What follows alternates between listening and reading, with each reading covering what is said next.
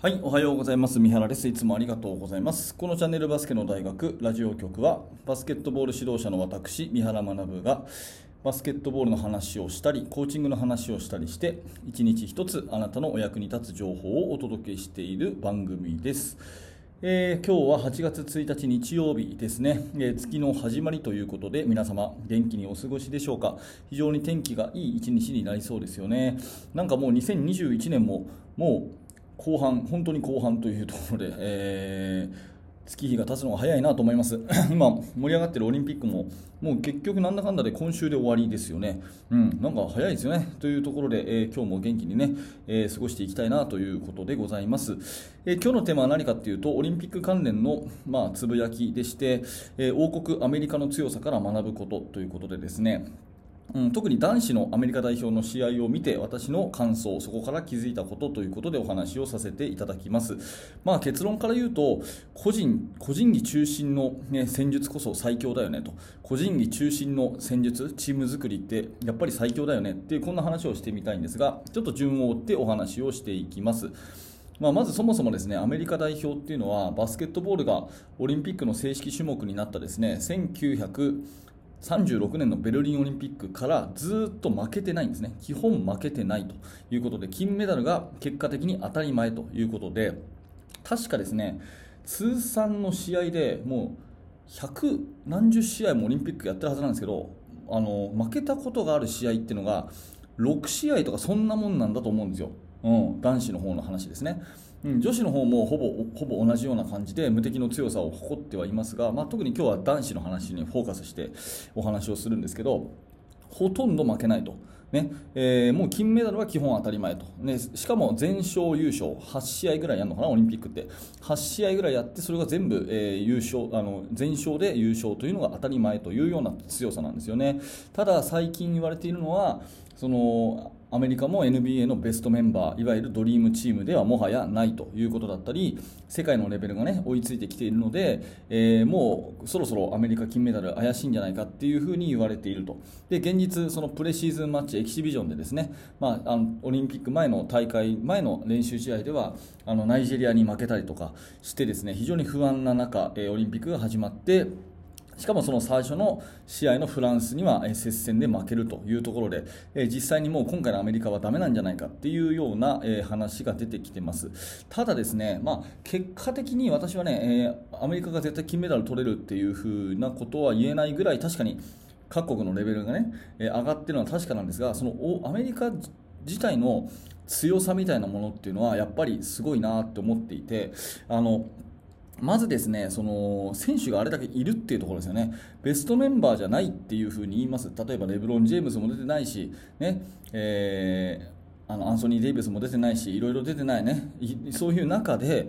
あれだけ、えー、選手がいっぱいいるっていうところがまずすごいですよね。うん、だから人数がまず多いというところがすごいしあとアメリカの,、ね、あの戦術がですね本当にこうシンプルなんですよ。うん、多分ね複雑にすればしようと思えばできるんだろうけどあえてああいうシンプルなバスケットにしてるんだと思います、えー、まずディフェンスは基本マンツーマンディフェンス、ね、マンツーマンのプレッシャーをかけるディフェンスですよね、えー、スイッチとか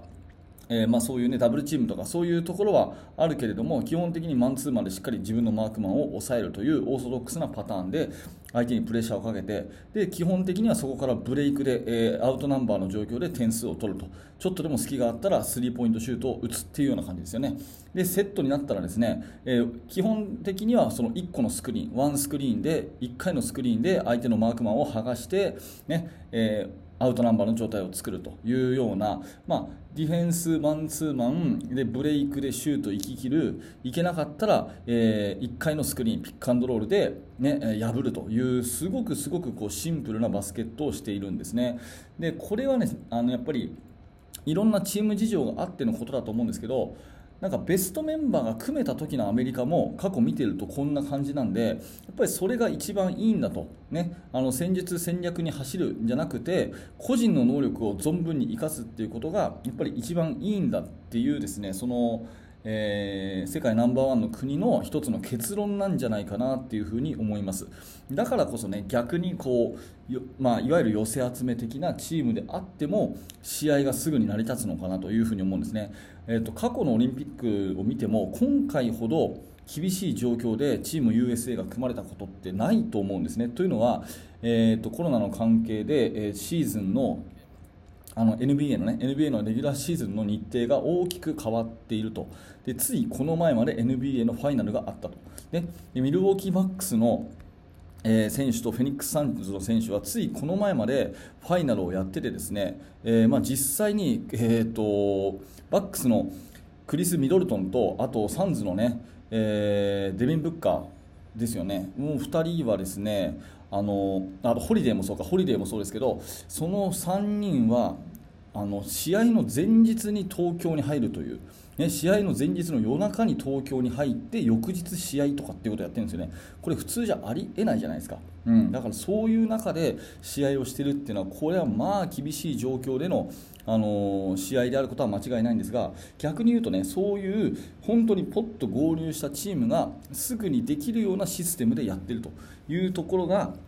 アメリカの強みなのかなというふに思います。でこれがね、えー、すごい戦術戦略を駆使してね、えー、ゾーンやったりゾーンプレスやったりオフェンスもね何度も何個ものこうフォーメーション、セットプレーパターンオフェンスをやった方が強くなるかっていうとそれはまた違うと思うんですね。この個人能力を存分に生かすっていうところを最大限にフォーカスをして、え、やっているアメリカのバスケットっていうのは即席チームだからこそやってるっていうよりはむしろそれが一番いいんだっていう一つの結論のようにね私には思えるのであの力強いシンプルなバスケットはやっぱり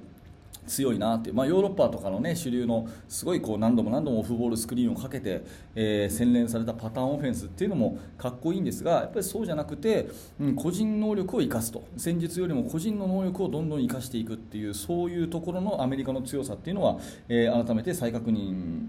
したいなというところですよね、まあ、私たちはね、えー、子どもたち高校生中学生ミニバスを教えているんですけどここから一つ気づくこととしてはやっぱり練習ではあくまで個人の能力を伸ばしてあげることが大事と。個人の能力を伸ばしてあげる。チームの戦術じゃなくて個人の能力を伸ばしてあげることが大事っていうことがまず大前提なのとあとはね戦術が選手の良さを消してはならない、ね。えー、これ大事なんでもう一回言いますけど戦術が個人の良さを消してはならないっていうその辺ですよね、まあ、こういったところっていうのはミニバスだろうが中学生だろうが高校生だろうがね、えー、アメリカ代表だろうが同じところでやっぱりそれをね貫いてる、ねえー、個人の良さを戦術で消してはならないというようなところが貫かれてるように私は思うのでぱりそこの辺が王国アメリカの強さかなというふうに思っております、えー、何らか参考にしていただければ幸いですはい、ありがとうございました。えっ、ー、といつもこのチャンネルはこんな感じでバスケットボールの話を毎朝しております。今日はねちょっと配信が遅れまして、えー、ご容赦いただきたいんですが、だいたい毎朝6時前後には上げておりますので、えー、もしよかったらチャンネルの登録、えねえ番組のフォローをしていただいて、また明日の放送でお会いしましょう。はい、本日もありがとうございました。三原学でした。それではまた。